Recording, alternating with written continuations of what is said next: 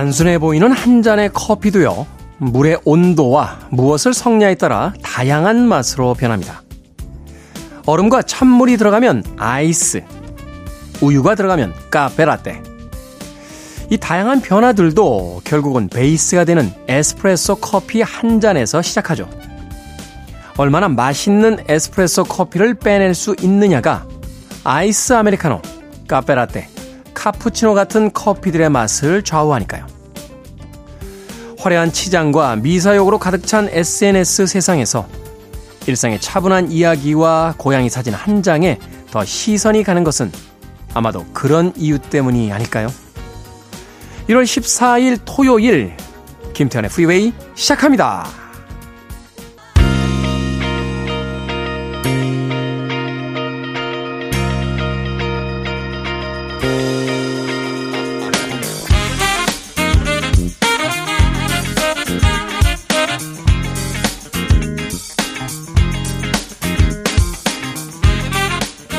빌보드 키드의 아침 선택, 김태훈의 프리웨이. 저는 클테짜 쓰는 테디 김태훈입니다. 오늘 첫 곡은 천구백팔십년 빌보드 핫백 차트 이위에 올라있던 마이클 잭슨의 Rock With You로 시작했습니다. 자, 일월 십사일 토요일입니다. 일 부는 음악만 있는 토요일로 함께 꾸며드립니다. 자, 천구백팔십년대, 칠십년대, 뭐 육십년대 음악이 소개될 때도 있고요. 또 이제는 연도 제한, 네, 봉인 해제가 됐기 때문에 이천년대 이후의 음악들도 선곡해 드립니다. 자, 다양한 음악들, 빌보드 핫백 차트에 이번 주에 올라있던 그 핫 싱글들은 어떤 음악들인지 일 부에서 한번 만나보시길 바라겠습니다. 그리고 이 부는요, 북구북구로 꾸며드립니다. 북칼럼니스트 박사씨, 북튜버 이시안씨와 함께 책 한 권을 읽어보는 시간이죠. 오늘은 또 어떤 책을 읽게 될지 기대해 주시길 바랍니다. 자, 청취자들의 참여 기다립니다. 문자번호 샵 일공육일, 짧은 문자 오십 원, 긴 문자 백 원, 콩으로는 무료입니다. 여러분은 지금 케이비에스 이 라디오 김태현의 프리웨이 함께하고 계십니다.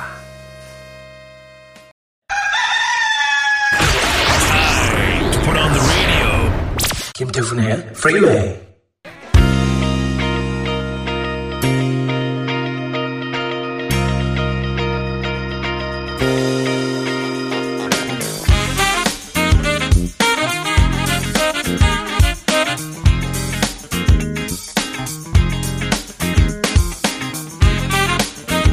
음악만 있는 토요일, 네 곡의 노래 이어서 듣고 왔습니다. 천구백칠십일년도 빌보드 핫백 차트 이번 주 십칠위에 올라있던 엘튼 존의 Your Song.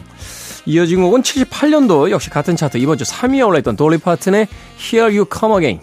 그리고 팔십육년도 역시 빌보드 핫백 차트 이번 주 육위에 올라있던 존 멜렌캠프의 Small Town. 그리고 마지막으로 이어진 네 번째 음악. 팔십팔년도 역시 같은 차트 이위에 올라있던 조지 해리슨의 Got My Mind Set On You까지 네 곡의 음악 이어서 듣고 왔습니다. 자, 과거의 음악들은 사실 그렇게 긴 음악들이 많진 않았던 것 같아요. 물론 이제 대곡들은 있습니다. 하드락 그룹이라든지 또 프로그레시브 락 밴드들의 음악들, 또 그 소울이나 이제 펑키를 주로 했던 어, 아티스트들의 음악들, 뭐 재즈 뮤지션. 그러고 보니까 과거의 음악들이 짧았다라고 쉽게 내뱉는 게 아니었군요. 예, 과거의 긴 음악들이 굉장히 많았군요. 근데 대중적인 이제 팝 음악들은 육십 년대, 칠십 년대에 사실은 이제 삼분을 넘어가서 사분까지 가는 음악들은 그렇게 많지 않았던 것 같아요. 어떤 시대적인 흐름, 속도, 리듬 뭐 이런 것이 분명히 존재하지 않나 하는 생각을 해보게 됩니다. 최근에요, 어, 제가 그 신상옥 감독의 발표되지 않은 그냥 미개봉 유작을 어, 보러 간 적이 있어요. 그 이제 어, 영화 어, 기념회 쪽에서 초대를 해주셔서, 이제 신상옥 감독하면 이제 우리나라 영화계를 대표하는 영화 감독님이시죠. 신상옥 감독님이 이제 계보 중에 신상옥 감독님, 뭐 이장호 감독님, 배창호 감독님, 뭐 이명세 감독님, 이렇게 이제 어, 대한민국의 어떤 영화 역사의 계보의 가장 중요한 감독님 중에 한 명인데, 사실은 그 한 시간 반 정도 넘어가는 영화를 보는데 좀 힘들었습니다. 이게 왜 힘들지라고 생각을 해봤더니, 메시지를 전달하는 방식도 이제 과거의 방식, 과거의 영화 문법으로 이제 이루어져 있습니다만, 그보다 더 중요한 게요, 이 편집의 리듬이라든지 어떤 장면의 전환 속도, 이런 게 확실히 늦어요. 과거에 재밌게 봤던 액션 영화들 있죠. 팔십 년대, 구십 년대에 봤던 액션 영화들이 있어서 아, 그 영화 정말 재밌게 봤지, 다시 봐야지 하고 다시 봤는데 왜 이렇게 느립니까? 어, 액션의 속도도 느리고 장면의 전환도 느리고, 물론 이제 과거의 작품 중에서도 최근까지도 뭐 너무나 뛰어난 걸작으로 평가받는 작품들 많습니다. 특히 이제 찰리 채플린의 그 무성영화 시대의 영화들은 지금 봐도 정말 엄청나요. 네, 그럼에도 불구하고 어떤 시대의 리듬과 속도라는 건 분명히 존재하지 않았나. 아, 팔십 년대에 클럽에서 듣던 음악들 지금 아마 틀어놓고 엠지세대에게 춤춰보라고 하면 못 출걸요. 너무 느려서 아마도 어, 그런 차이점이 있지 않나 하는 생각 해보게 됩니다. 자, 네 곡의 노래 듣고 왔고요. 이제 두 곡의 노래 더 들려드립니다. 천구백구십일 년도로 갑니다. 빌보드 핫백 차트 이번 주 십 위에 올라있던 씨엔씨 뮤직 팩토리의 Gonna Make You Sweat, Everybody Dance Now, 그리고 이어지는 곡 구십오 년도 역시 같은 차트 삼 위에 올라있던 리얼 맥코이의 Another Night까지 두 곡의 음악 이어드립니다.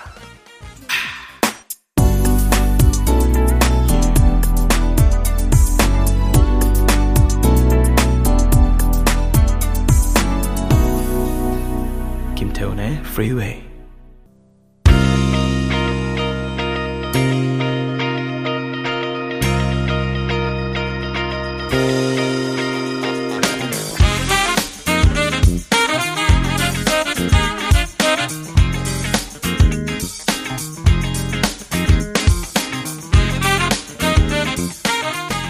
케이비에스 이 라디오 김태현의 프리웨이, 음악만 있는 토요일 함께하고 계십니다. 자, 두 곡의 음악 이어서 듣고 왔습니다. 이천육 년 빌보드 핫백 차트 이번 주 십육 위에 올라있던 켈리 클락슨의 Because of You, 그리고 이어진 곡은 이천이 년 역시 같은 차트 이번 주 십사 위에 올라있던 Five for Fighting, Five for Fighting의 슈퍼맨까지 두 곡의 음악 이어서 듣고 왔습니다. 자, 사공육육 님께서요. 삼십오 년 만에 새로운 일을 시작했습니다. 비록 알바지만 새로운 삶의 원동력이 됩니다, 라고 하셨습니다.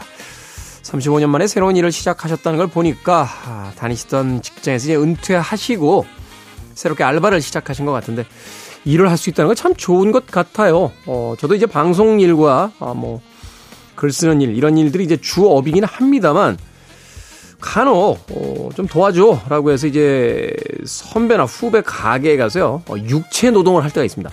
육체 노동. 육체 노동하니까 굉장히 이렇게 근육이 왕성한, 근육이 굉장히 발달한 어떤 어, 젊은 남자의 그 육체성을 이렇게 떠올리시는 분들이 계신데 아, 그런 거 아니고요. 어, 앞치마 입고 그냥 서빙하는, 서빙하는 그런 육체적인 활동을 합니다. 아, 그런데 그런 활동들이 의외로 어, 자극이 되고요. 이 뭐라고 할까요? 삶을 좀 이렇게 정리하는 그런 기분이 들 때가 있어요. 한동안 막 바쁜 일들이 있으면 막 차 끌고 나가고 택시 타고 이러다가 날씨가 좀 좋아지고 따뜻해지면 뭐 지하철을 이제 타면서 좀 걷거나 거리의 풍경들, 또 걸을 때 양쪽 발바닥의 감각을 좀 느끼려고 노력하는 순간들이 있거든요. 예, 올해 제 새해 계획은 딱 두 가지예요. 호흡하고 예, 걷는 걸 잘하자라고 하는 게 제 올해 새해 계획입니다. 어제 뭐 술 끊자, 영어 공부하자 해봐야 안 되니까요. 예, 그런 계획, 그런 계획은 아예 잡지를 않고, 그럼 가장 잘할 수 있는 게 뭘까? 아, 무조건 올 연말에는 야, 내가 올해 계획은 무조건 해냈어.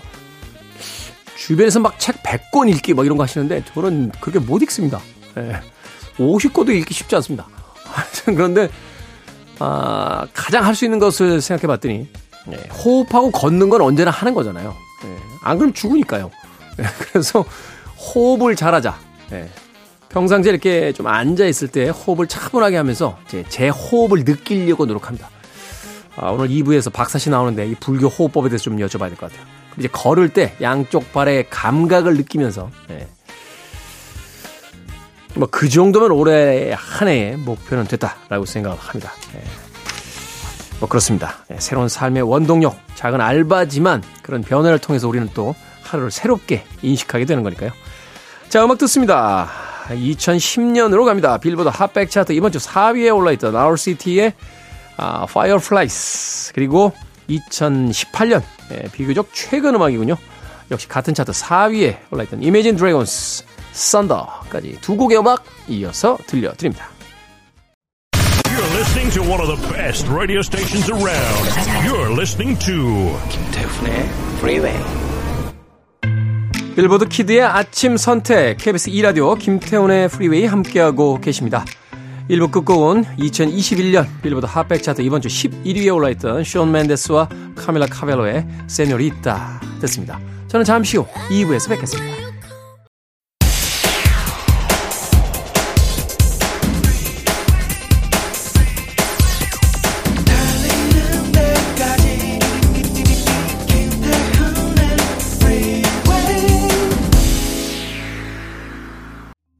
김태훈의 프리웨이 일월 십사일 토요일 이 부 시작했습니다. 이 부 첫 곡은 리타 칼립스의 페이퍼 마쉐 듣고 왔습니다. 자, 잠시 후 예고해드린 대로 이 부는 북구북구로 꾸며드립니다. 북튜버 이시안 씨, 북칼럼니스트 박사 씨와 오늘은 또 어떤 책 이야기를 나눠볼지 잠시 후에 만나봅니다. I want it, I need it, I'm desperate for it. Okay, let's do it. 김태훈의 프리웨이.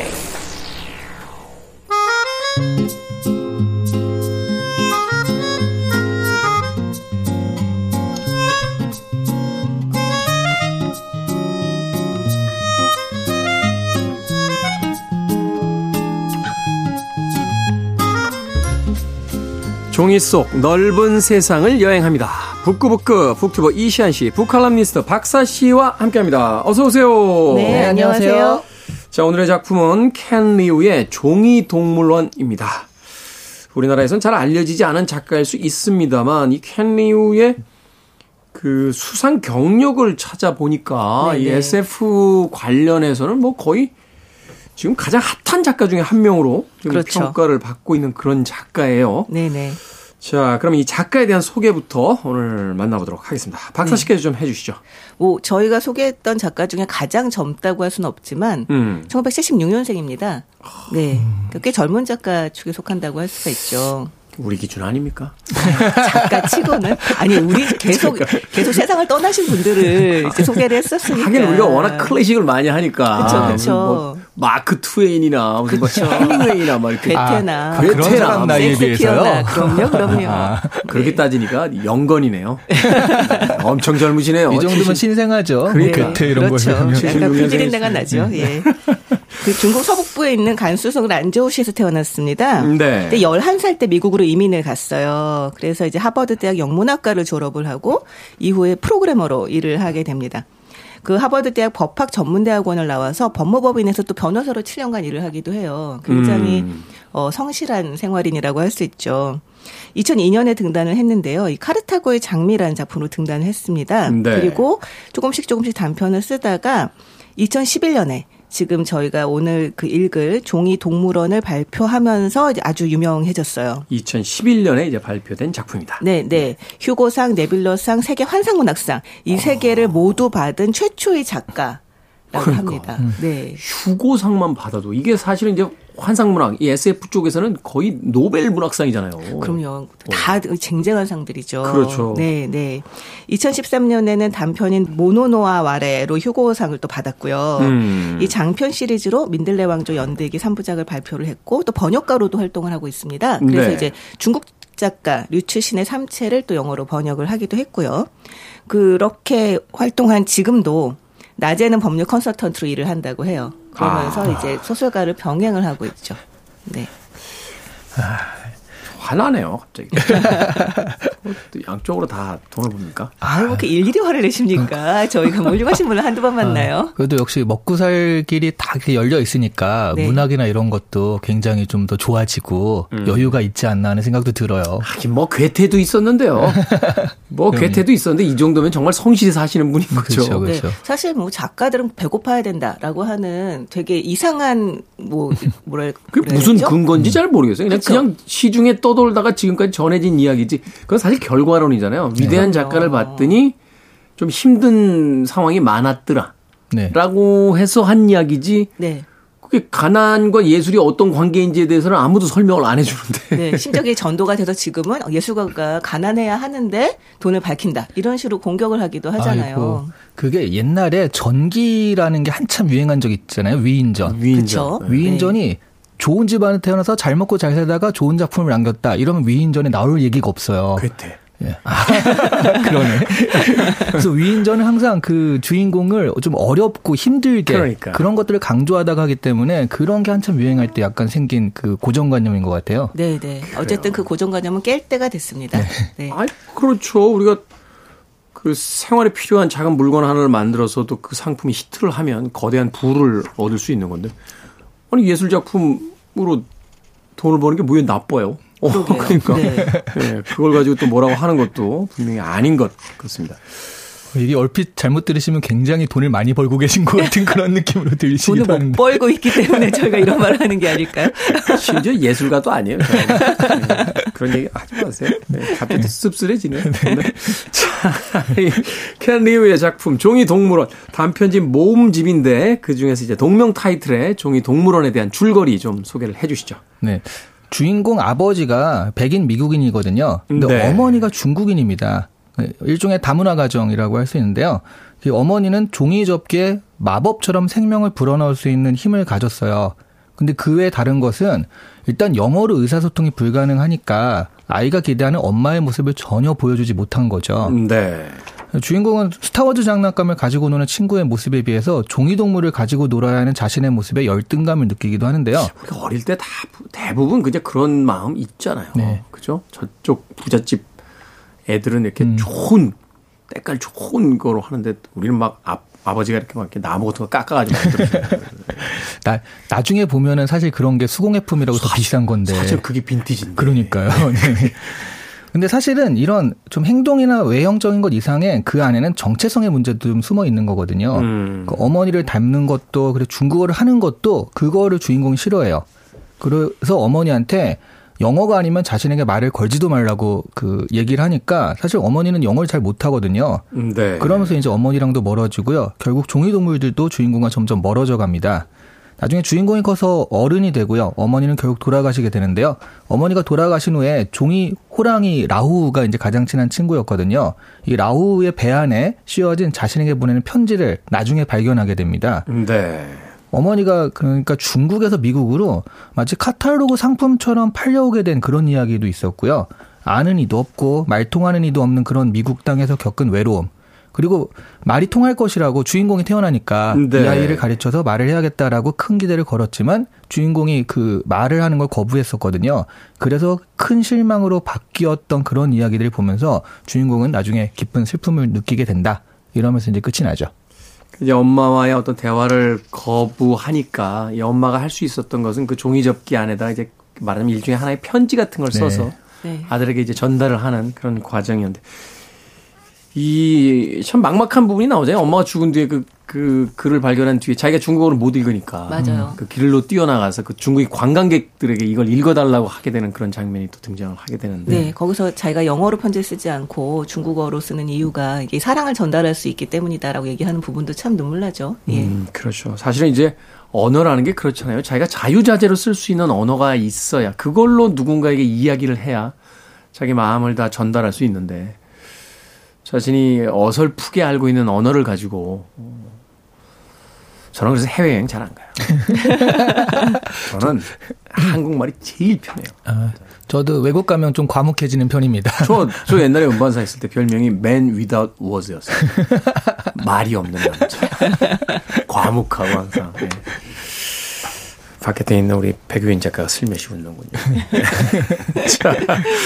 자, 이 엄마의 마법에 대해서 얘기를 해볼까 합니다. 중국에서도 미국에서도 이 보잘것없었던 존재인 엄마가 이 마법을 부립니다. 바로 이 종이접기에다가 생명을 불어넣는 작업을 하게 되는데 자, 엄마의 마법, 이 작품에서 어떤 역할 또 어떤 걸 이야기하고자 작가는 이런 설정을 이제 하게 된 걸까요?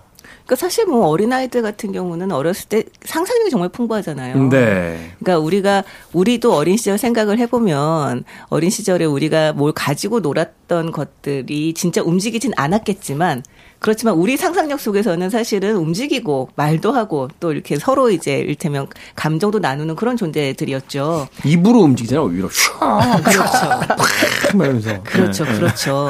사실 어떻게 보면 그런 상상력에 이제 그 이게 진짜 실제 사실만 아니라면 네. 이 종이동물이 진짜 움직인 것만 아니라면 이런 상상력으로 이를테면 이야기할 수 있는 그런 얘기 그런 자, 작은 이야기라고 할 수 있을 것 같습니다. 네. 근데 저는 사실은 이 마법 자체보다는 종이라고 하는 것을 더 눈여겨보게 되더라고요. 종이 접기. 이 종이라고 하는 게 사실 굉장히 놀라운 재료거든요. 그렇죠. 어디에도 있는 흔한 재료죠. 그럼요. 그리고 또 포장지든 이면지든 쓰레기와 유용한 물건의 경계에 보통 있습니다. 버릴 수도 있고 재활용할 수도 있는. 그렇죠. 아주 멋진 장난감과 예술품을 만들 수도 있고 또 아주 평범한 재활용 쓰레기를 배출할 수도 있고요. 그리고 또 이 종이의 또 특징 중에 하나가 이 마음을 전달할 수 있다는 점이죠. 이 작품에서 활용하고 있듯이 편지로 쓸 수가 있잖아요. 아, 그것이 인쇄 매체 혹은 이제 필기 매체로서 쓸 수가 있군요. 그렇죠, 그렇죠. 어, 미디어가 그, 되는 거군요. 네, 음. 그렇기 때문에 이 종이 접기로 만든 동물들이 장난감이자 예술 작품이자 편지로 이 작품에서 아주 유용하게 쓰이고 있는데, 네. 그런 면에서 저는 오히려 이 마법은 그냥 상상력의 문제라고 치더라도 이 종이라고 하는 그 매체를 이 작가가 이렇게 끈질기게 잡고 있다는 점이 저는 굉장히 인상적이었어요. 음. 네. 근데 사실 마법을 그냥 그렇게 치기에는 굉장히 은유가 좀 저는 있다고 보거든요. 그러니까 중국인에게 가지는 어떤 정체성, 중국인의 문화, 중국인의 특징 이런 것들을 마법이란 단어로 표현한 것이 아닌가. 그 사실 이제 십구 세기의 그 미국인들의 어떤 고정관념 속에는 중국인들 대부분이 마술사라고 생각했다는 아, 거죠. 그, 그런 게 있었대요. 천구백이십 년대 발표된 추리규칙, 추리소설의 규칙 열 가지가 있는데, 네. 그 중에 하나가 중국인은 범인으로 등장해서는 안 된다였어요. 그러니까 마법을 쓸 수 네. 있기 때문에. 그래서 밀폐된 방에서 나갈 수가 있기 때문에 마법으로. 그런 정도로 사실은 뭐 멀리 갈 곳도 없이 천구백팔십 년, 구십 년대 영화만 봐도 헐리우드에서 네. 그런 거 있잖아요. 뭐 누가 확 그 차이나타운을 갔다가 바람 휙 불고 노파가 나와가지고 쓱 쳐다보고 가면 갑자기 마법 세계로 빠진다든가. 이제 빅 트러블 인 리틀 차이나 이런 차이나타운에 있는 사람들은 다 마술사들이고 네, 막 네. 다 악령들이고 다 이랬던 네, 그런 고정관념들이 네, 있었죠. 굉장한 편견이지만 그래서 마법이라는 것이 중국인의 하나의 특징 정체성으로 음. 또 기능할 수 있는 것이 아닌가 하는 생각도 들거든요. 근데 만약 그렇게 생각한다면 이 작가는 의도하지 않았겠지만 상당히 교활했다라고 볼 수밖에 없다는 생각이 드는 게 그렇죠. 이 작가가 중국인이잖아요. 그렇죠. 중국계 미국인이죠. 그러니까 어떻게 보면 자기 내 자기의 이제 이를테면 자기 속해 있는 유색인종에 쓰여져 있는 편견을 자기가 여기서 활용을 했다는 얘기가 되는 거니까요. 음. 네. 아, 근데 사실은 뭐 한국인 하면 미국에선 태권도거든요. 수학도 네. 잘한다고 하지 않나요? 수학은 인도가 또 아, 그런가요? 아. 인도 인도는 뭐 어마 어마어마하죠. 네. 네. 그래서 네. 한국인 하면 어, 태권도 잘해라고 물어보는 게 그렇게 또 무례한 일일까라고 하면 그런 거 같지 않거든요. 요새 또 아이돌이잖아요, 다. 예, 네, 그렇죠, 아, 그렇죠. 그렇죠. 미국에 계신 분들 이야기 들으니까 아이들이 요새 학교 가는 걸 너무 신나한다는 거예요. 그러니까 음. 이 문화라는 게 얼마나 대단하다, 대단하냐, 뭐 이런 것들을 이야기해 주시는데 학기가 바뀌고 학년이 바뀌잖아요. 네. 옆반에 한국에 있대 그러면 다 온대요. 다 와서 물어보죠. 서로 자기 블랙핑크 완전 팬이라고 막 그 가사 해석해달라고 그러고 어, 비티에스 막 와서 네. 해석해달라고 해서 그 여기 이제 그 종이 동물원에 나오는 그 주인공처럼 네. 미국 사회에서 이제 태어난 그 교포 이 세 삼 세들은 사실은 아이들하고 어울리니까 이제 영어로 주로 소통을 하잖아요. 네. 집에서만 이제 할아버지 할머니 부모 세대만 해도 영어를 쓰는데 할아버지 할머니들은 이제 영어를 잘 못 써서 한국말로 하려고 그러면 한국말 잘 못한다고 영어 못한다고 막 무시했는데 요새는 집에 돌아와서 한국말을 배운다는 거예요. 거꾸로 아이들한테 그렇죠, 그렇죠. 알려줘야 되니까. 그렇죠. 그만큼 엄청난 그 변화들이 있었다라는 네. 이야기를 하더라고요. 그래서 여기 그래서 마법이라는 게 저는 정말 중국인의 은유성인 게 엄마랑 멀어지면서 종이동물도 움직이지 않고 가둬놓게 되거든요. 음. 그러다가 나중에 그 엄마의 마지막 마법 하면서 이게 움직이는 것이 그 어머니와의 사이와 거리에서 이 마법이 작동하니까 음. 저는 정말 너무나 전형적으로 눈에 띄게 중국인의 정체성을 마법이라는 단어로 표현했구나라고 생각을 했었어요. 음. 그런 의미에서 본다면 켄 리우가 정말로 자신의 작품의 그 에스에프 또 이 판타지라는 것을 어떻게 활용해야 되는지를 아주 적절히 중국인의 그 정체성을 가지고 아주 적절히 사용을 했다라고 생각을 해볼 수 있을 것 같습니다. 음악 한 곡 듣고 와서 계속해서 종이동물원에 대한 이야기 나눠보도록 하겠습니다. 라반의 음악 준비했습니다.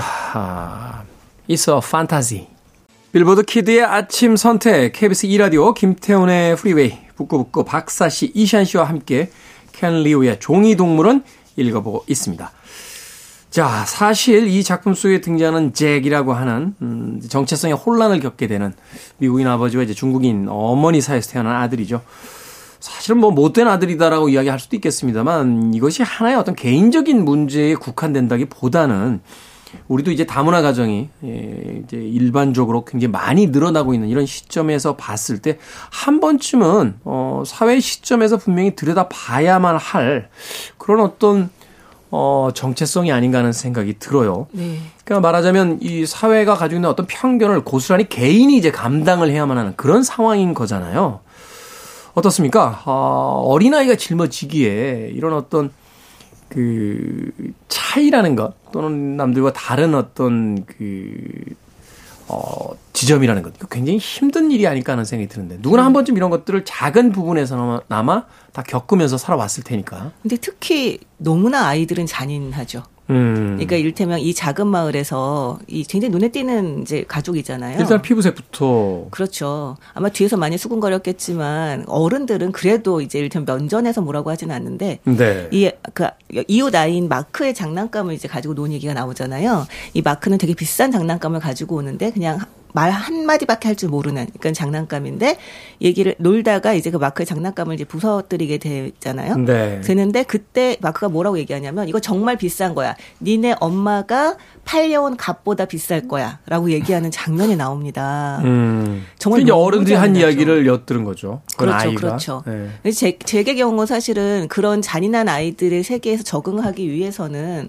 사실은 두 세계 중에 하나를 선택할 수밖에 없는 상황이었던 거죠. 엄마의 음. 세계냐 아니면 아빠의 세계냐. 음. 그러니까 이를테면 성숙한 어른이 된다면 사실 두 세계의 장점을 아우르면서 같이 갈 수도 있었겠지만. 그럼 온전히 견뎌낼 수 있었겠지만 그렇죠. 아이들의 입장에서는 사실은 아군 아니면 적군이잖아요. 그럼요, 그럼요. 예, 보면서 참 되게 안쓰러운 마음이 들기는 하더라고요. 그러니까 정말 이 선택은 한쪽을 한쪽을 선택하면 한쪽을 완전히 배제할 수밖에 없는 선택일 수밖에 없는 거고 하필이면 배제해야 되는 그쪽에 바로 엄마가 있었던 거잖아요. 네. 네. 그걸 이제 사회가 강요하고 있다라고 이제 볼 수 있는 거죠. 그렇죠. 사실은.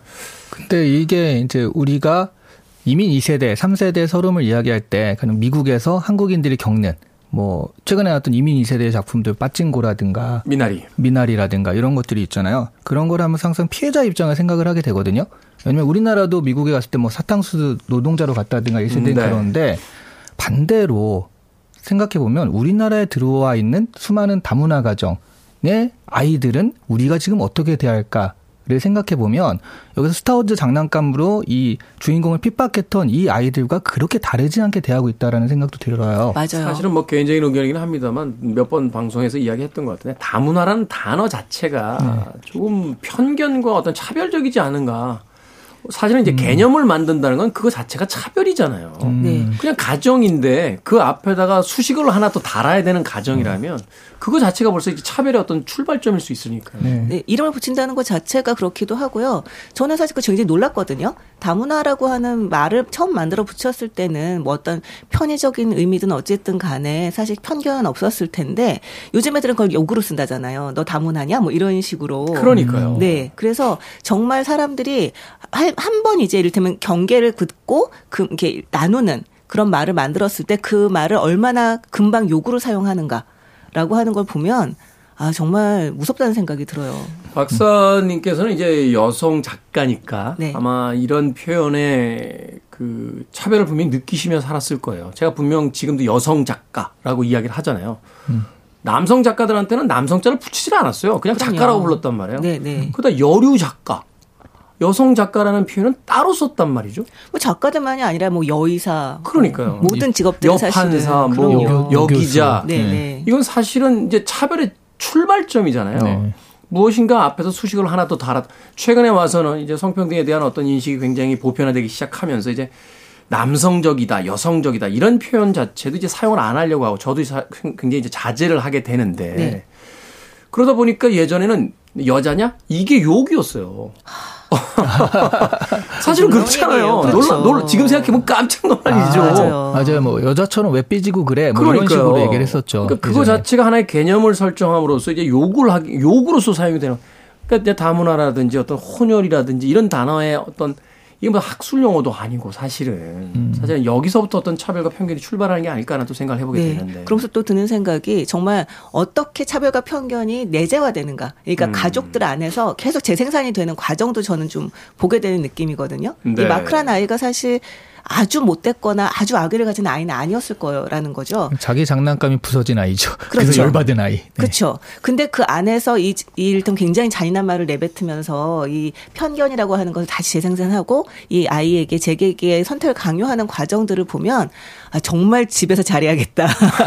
약간 그런 생각을 하게 됩니다. 좀 더 좋은 사회가 되기 위해서는. 예. 그 장면이 저는 굉장히 이 작가의 뛰어난 장면이라고 생각해요. 얼핏 보면 아이들이 장난을 치다가 저 아이의 장난감을 망가뜨리고 그 아이가 폭언을 퍼봅니다. 이게 굉장히 이제 어떤 전형적인 장면인데 네. 그 장면이 가진 어떤 함축성이 뭘까를 한번 좀 생각을 해보면 그게 바로 이제 서양 사람들이 가지고 있었던 이 동양인들이 이제 이민자들이 자꾸 들어오고 자신들의 어떤 일자리를 뺏고 네. 뺏는다고 생각했겠죠. 그렇죠. 그리고 뭐 뭐 그 영화 보면 이제 한국인들에 대한 편 편견도 있잖아요. 슈, 동네 슈퍼마켓은 다 한인들이 한다라고 음. 하면서 이제 흑인들은 그 이 동네에서 이십 년을 살았는데 변변한 직업 하나 없고 저 친구들은 여기 이민 온 지 몇 년 안 됐는데 다 상권을 장악하고 있다 막 이렇게. 그 이야기하는 그런 장면들이 영화 속에 굉장히 많이 나오는데 그래서 예전에 엘에이 폭동 사건도 그런 것 때문에 일어났잖아요. 사실은 흑백 갈등인데 그거를 이제 아시안계 한국 쪽으로 네. 이제 돌렸던 거잖아요. 어찌 됐건 간에 그런 의미로 본다라면 그 아이의 부서지는 장난감이 혹시 그 서양인들이 가지고 있었던 이 동양인들에 대한 어떤 그 공포 네. 혹은 위협에 대한 어떤 상징물 같은 게 아니었을까 하나 또 생각을 해봤거든요. 그리고 또 하나 이게 그 부서진 장난감이 스타워즈잖아요. 네. 스타워즈가 미국 문화의 아이콘이거든요. 미국 문화의 아이콘이자 미국 역사예요. 네. 네. 사실 네. 그리스 신화부터 아, 그렇죠. 와서 네네. 이 차 세계대전의 어떤 그 이야기 서부 시대의 어떤 상징적인 것만 이런 이야기 다 복합적으로 들어간 이야기거든요.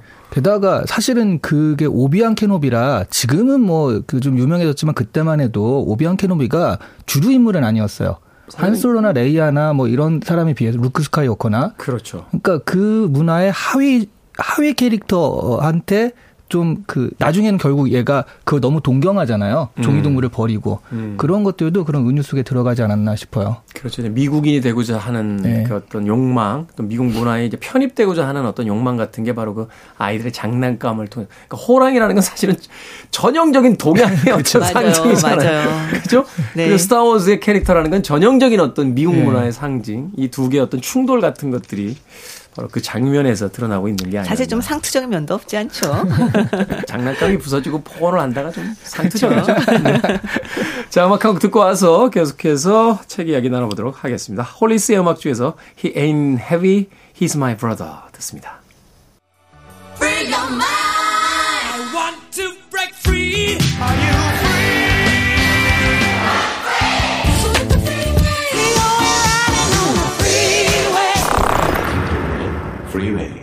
빌보드 키드의 아침 선택, 김태훈의 프리웨이, 북칼럼니스트 박사씨, 북튜버 이시안씨와 북구북구 함께하고 있습니다. 자, 켄 리우의 종이동물원 읽어보고 있습니다. 자, 켄 리우 역시 이제 중국계다 보니까, 아, 중국계 작가 테드 창과 많이 언급이 되던데, 에스에프가 이방인이 쓰기에 되게 좋은 장르다. 이런 어떤 작가들의 이야기도 있어요. 말하자면 이게, 아, 현실에서 이제 벗어난 어떤 판타지와 또 상상력을 마음껏 발휘할 수 있는데, 이제 그걸 통해서 현실을 다시 이제 쳐다보게 만드는 아주 매력적인 장르다. 이런 이야기를 하거든요.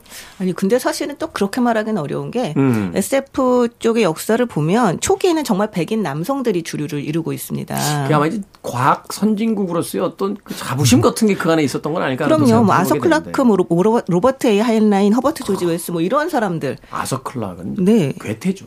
정말 교육을 잘 받았고, 네. 네, 과학적 지식도 풍부했고, 막 이런 사람들이 사실은 굉장히 주류를 차지를 하고 있었고, 이방인들이 이제 에스에프를 활용을 하게 되는 건 이제 훨씬 더 후라고 할 수 있는데요. 네, 그렇지만 사실은 문학작품 속에서도 에스에프 환상문학이 그 자신의 그 그, 그런 상상, 그런 상상력, 그런 이방인의 상상력 풀어놓기 굉장히 좋은 장르라는 거는 사실 맞는 면이 있는 것 같아요. 음, 네. 그러니까 정말로 경계가 없이 무한히 펼칠 수 있다는 점에서도 그렇고요. 주류의 네. 감독이긴 합니다만 최근에 개봉했던 아바타 같은 작품도 네. 사실은 그 이방인의 시선이잖아요. 그러니까 이방인이라는 음. 게 보다는 그죠. 이제 가, 만든 사람이 백인이니까 이방인의 시선으로 볼 수 있겠죠. 네, 네. 뭐 소위 수정주의 서복이라고 이제 불렸던 인디안의 시선으로서의 미국 역사를 다시 쳐다보겠다. 뭐 이런 어떤 느낌 같은 것들이 있었는데. 네. 어. 게다가 또 하나 또 장점으로 보자면 각 자기 나라들의 환상적인 설화나 전설 음. 이런 것들을 상상의 기반으로 쓸 수 있다는 것도 사실 이 장르의 또 어떤 강점이 아닐까 하는 생각도 들어요. 아까 그래요. 저희가 말을 했을 때 중국이 가지고 있는 상상력, 정말 중국이 가지고 있는 상상력은 엄청난 보고잖아요. 삼국지 나름 진지한 네. 소설인데도 불구하고 유비의 이제 외모를 묘사해 놓은 걸 보면 귀가 어깨에 닿고 눈은 쭉 찢어져서 뒤를 볼 수 있고 어. 손은 무릎 밑으로 내려. 그 정도면 외계인 아닙니까? 아, 그러니까 예전에 고우영 화백이 그걸 실제로 그려서 이렇게 보여주었어요. 이건 아니지 않냐 하면서. 아니 근데 사실 그게 중국만은 아닌 게 그 이를테면 부처님의 삼십이상이라고 해서 음. 부처님의 모습을 서른두 가지로 묘사한 게 있어요. 그것도 보면은 손이 무릎 아래로 내려가 있고 혀가 길어서 온 얼굴을 덮을 수 있고 약간 이런 식의 묘사들이 있습니다. 뭐 베어울프라든지 뭐 서양 뭐 북유럽 신화에서 네. 나오는 것도 그렇죠. 뭐 그, 그런 이야기들이 있으니까. 네, 네. 하여튼 그런 과장은 사실 중국만이 아니라 다른 문화들도 있겠지만 정정하겠습니다. 중국은 근데 진짜 너무나 많은 인구들이 있기 때문에 그만큼 아니, 네. 다 과장되지만 오, 올림픽을 하면 음. 네네. 금메달 후보 중에 그쵸? 한 명이다. 아, 그렇습니다. 네. 그 판타지 문학이 예전에는 진짜 판타지라고 하면 뭐 뻔했잖아요. 엘프 나오고 거인족 음. 나오고 그, 그 반지의 제왕 이런 데서 좀 구축해놓은 전형 같은 것들을 따지게 네. 되는데요. 최근 들어 중국 얘기, 뭐 한국 얘기도 있을 수 있고 그런 얘기도 들어가면서 판타지 문학이 되게 다양해진 것 같아요. 그렇죠. 과거의 이 순수 문학 전통으로 보면 판타지나 추리소설 같은 작품들은 사실은 문학계에서 그렇게 크게 인정을 안 해줬는데 네. 세대가 바뀌면서 또 젊은 세대들이 그런 어떤 장르들을 지향하는 작가들이 많아지면서 최근에 한국 문학계도 추리소설, 에스에프, 판타지 이런 문학에 대해서 이제 순수 문학 장르로서 또 인정해주는, 또 받아들여주는 뭐 그런 또 어떤 흐름이 있는 것 같아요. 최근 가장 기대되는 작가로 뭐 김초엽 작가라든가 네. 에스에프 쪽으로 유명하신 이런 사람들을 뽑고 있는 걸 보면 에스에프가 이제 에스에프에 주목하는 게 아니라 문학에도 좀 더 주목하고 있다라는 느낌이 들더라고요. 예전에 아서 클락 이야기 하셨습니다만 그 유명한 이야기 있잖아요. 어, 그 마법이랑 결국 어, 아직까지 증명되지 않은 과학일 수도 있다. 뭐 이런 음. 이야기를 했던 적이 있는데 그만큼 네. 에스에프 장르의 상상력.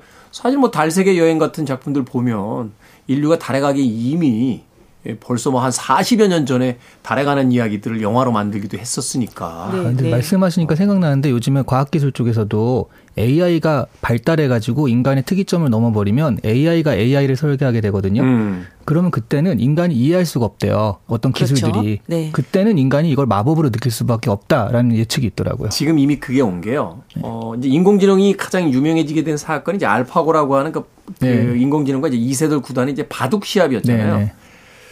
알파고 이후에 이제 알파고 제로부터 이제 수많은 인공지능이 나와서 네. 뭐 중국의 전례, 뭐 카타고, 뭐 여러 가지가 있습니다. 근데 최근에 인공지능 대회도 있어요. 네. 어, 각국의 인공지능 중에 바둑을 누가 제일 잘 두나 시합도 하는데 흥미로운 게 하나 있어요. 이 바둑의 신이라고 이제 불리죠. 네네. 이 바둑의 신이 등장했으니 이제 전 세계의 바둑의 어떤 실력이 평준화될 거다. 음. 왜냐하면 모두가 집에서 컴퓨터로 배울 수 있으니까 음. 예전에는 유학을 가야 됐잖아요. 네. 한국이나 중국이나 일본에 가서 바둑을 배워야 바둑 기술이 음. 느는데 이제는 집에서 다 컴퓨터로 되니까. 음. 그래서 문제가 생겨요. 어떤 문제가 생기냐면 네. 대국을 하는데요. 인공지능이 도를 놨어요. 바둑. 네. 왜 거기다 넣는지 해석을 못하는 거예요. 인공지능은 이유가 있으니까 넣은 거예요. 승률이 그렇죠. 거기다 넣으면 구십구 퍼센트예요. 네. 사람들은 이해를 못. 갑자기? 음. 갑자기 여기다 도를 왜 놔? 그러니까 이거를 가장 근사치로 해석을 할 수 있는 사람들이 여전히 한국, 중국, 일본에서 그래서 아, 해설자로 해설자 이게 왜 여기다 놨는지를 알아야 되니까 네. 그래서 인공지능은 일반적으로 다 쓸 수 있게 됐지만 여전히 음. 한국, 중국, 일본이 아직까지는 바둑 강국으로 남는다. 음. 아니 근데 캔리우 단편 중에서도 그런 게 있어요. 그러니까 인공지능이 글을 쓰다 못해서 사실은 인공지능끼리만 알아먹을, 알아들을 수 있는 이제 글을 쓰게 되는 거죠. 네. 그래서 사람들이 계속 그걸 해석을 하려고 하는데 이제 정말 점점 더 이제 일단 해석할 수 없는 세계로 음. 가는 그런 얘기를 다룬 단편도 있습니다. 네. 그게 이제 문제가 심각하다니까. 재즈도 이렇게 찰리 파커나 디지 글래스피 같은 천재들이 나오면서 일반인이 도대체 이해할 수가 없는 재즈들이 막, 막 생겨. 아방가르드 재즈 막 이런 거 나오니까. 근데 사실 우리는 우리 인간들이 이를테면 즐기고 좋아할 만한 작품들이라고 하는 것에서 벗어날 수 없고 음. 벗어날 필요도 없다고 생각을 해요. 네. 네. 그래서 그런 것에 대해서 생각할 것이 아니라 진짜 이 캔리우가 보여주고 있는 세계가 우리가 우리 세계 우리 세계를 얼마나 확장시킬 수 있을 것인가 저는 오히려 여기에 또 주목을 해야 된다는 생각이 드는데요. 그렇군요. 아까 저희가 처음 그 왜 말씀드렸을 때 제가 아 켄리우가 너무 교활한 거 아닌가요? 라고 네. 말을 하긴 했지만 사실 교활하다기보다는 켄리우 입장에서는 어 그러니까 그럴 수밖에 없었던 면이 있다라고 저는 생각을 하거든요. 자기 한계 상황을 오히려 장점으로서 돌려놓는 아주 영리함이 있다라고 봐야 되는 것 음. 같은 거죠. 영리하기도 하고 절박하기도 해요. 음. 왜냐하면 이렇게 얘기를 하거든요. 그러니까 켄리우 같은 경우는 미국에서 유색 인종들의 작가들이 자전적인 고백을 할 때만 인정을 받는 것. 이것에 굉장히 불만을 가졌다고 해요. 사실 그런 음, 경우도 음. 되게 많거든요. 그러네요. 그래서 켄 리우는 처음에 글을 쓸 때는 중국 문화와 관련된 건 무조건 피하고 아주 서양적인, 그러니까 서양인이 쓴 것 같은 그런 글쓰기를 하려고 했었다고 합니다. 그런데 켄 리우도 절반은 서양인이잖아요. 뭐, 하여튼 음. 그러니까 근데 인정을 안 해준다는 거 그런 거죠. 어, 어. 근데 자기는 굉장히 끔찍하게 아주 답답했다고 해요. 그 과정이. 그래서 이렇게 비유를 합니다. 그건 입의 절반이 테이프로 막힌 채 말하는 것, 몸의 절반이 마비된 채 춤추려고 하는 것과 마찬가지였다라고 얘기를 합니다. 그러면서 이제 그런 답답함을 떨치고 마음껏 썼던 작품이 이 작품이 이제 자기에게 이제 이 사람들 명예를 갖다 주게 된 이제 그런 결과를 가지고 온 음, 음. 거죠. 네. 이제 켄 리우도 아까 말씀하셨던 인공지능이 계속 발전하게 되면서 정말 인간을 벗어나게 되는 이것에 대한 이야기들도 쓰면서 이 자신의 한, 이 상상력을 한계까지 밀어붙이고 있는데요. 네. 저는 이 켄 리우가 가지고 있는 이 자기 가지고 있는 문화적인 그 기반만이 아니라 이런 확대, 상상력 확장도 또한 인간의 세계를 확장시키는 데 큰 역할을 할 거라고 저는 기대를 하고 있어요. 그렇죠. 네. 양쪽의 어떤 문화를 다 이해하고 있을 수 있다라면 상상력의 경계도 넘어갈 수 있는 거잖아요. 그럼요. 그럼요. 또 양쪽의 네. 어떤 또 융합의 과정에서 또 다른 상상력이 나올 수 있는 거니까. 그러니까 네. 사실은 어린 날의 어떤 핸디캡이었던 그 자신의 정체성이 작가로서의 어떤 자신의 지금의 정체성에는 더욱더 큰 힘이 되는 어떤 삶의 아이러니가 또 여기 있지 않나 하는 생각이 듭니다. 네. 두 분 이 작품을 통해서 가장 인상적이었던 장면 하나씩 소개를 해 주시면서 예, 마무리를 좀 지어보도록 하겠습니다. 저는 그 스타워즈 장난감이 오비완 케노비라는 게 제일 인상적이었어요. 그게 루크 스카이워커나 네. 헨 솔로나 이런 게 아니고 네. 어, 오비완 케노비였다는 거. 지금이야 뭐 그런 오티티를 통해서 약간 좀 퍼져가지고 오비완을 알지만 그때만 해도 진짜 잘 모르던 사람이었거든요. 그렇긴 하지만 또 오비완 케노비가 소위 이야기해서 그 스타워즈 세계관에서 소위자 사부잖아요. 사부. 스승. 스승이잖아요. 요다 다음으로. 어, 어, 그렇죠. 네. 요, 요다, 그죠. 요다, 네. 요다, 요다는. 그러니까 요다는 너무 신계 같은 사부고, 요거는 정말 인간적인, 사형 같은 느낌의 그런 사부. 요다 사부님은 너무 장난 많이 치셔서.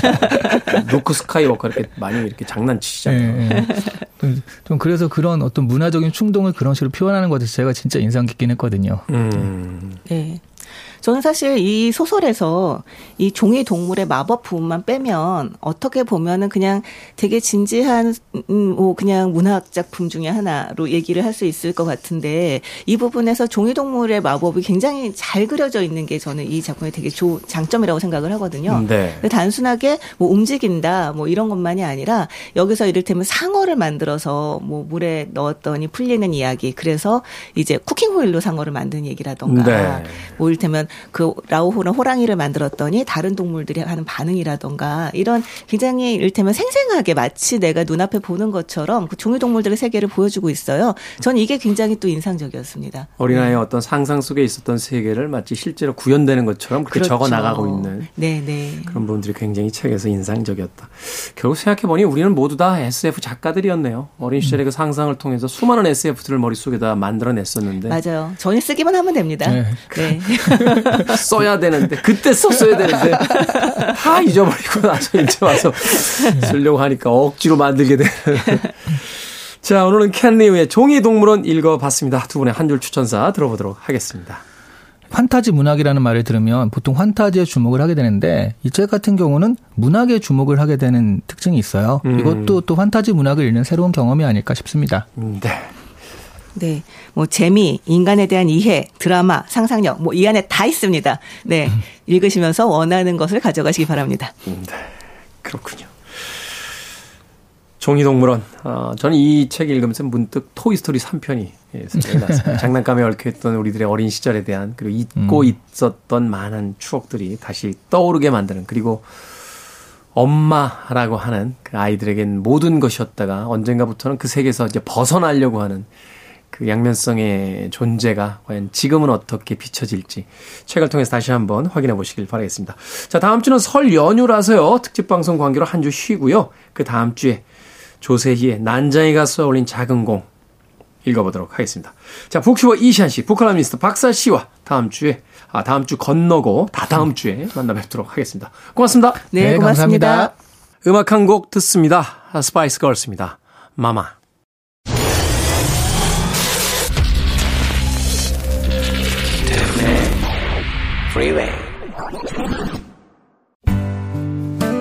케이비에스 이 라디오 김태훈의 프리웨이 오늘 방송 여기까지입니다. 오늘 끝곡은 마이클 부블레의 홈 준비했습니다. 편안한 하루 보내십시오. 저 내일 아침 일곱 시에 돌아오겠습니다. 고맙습니다.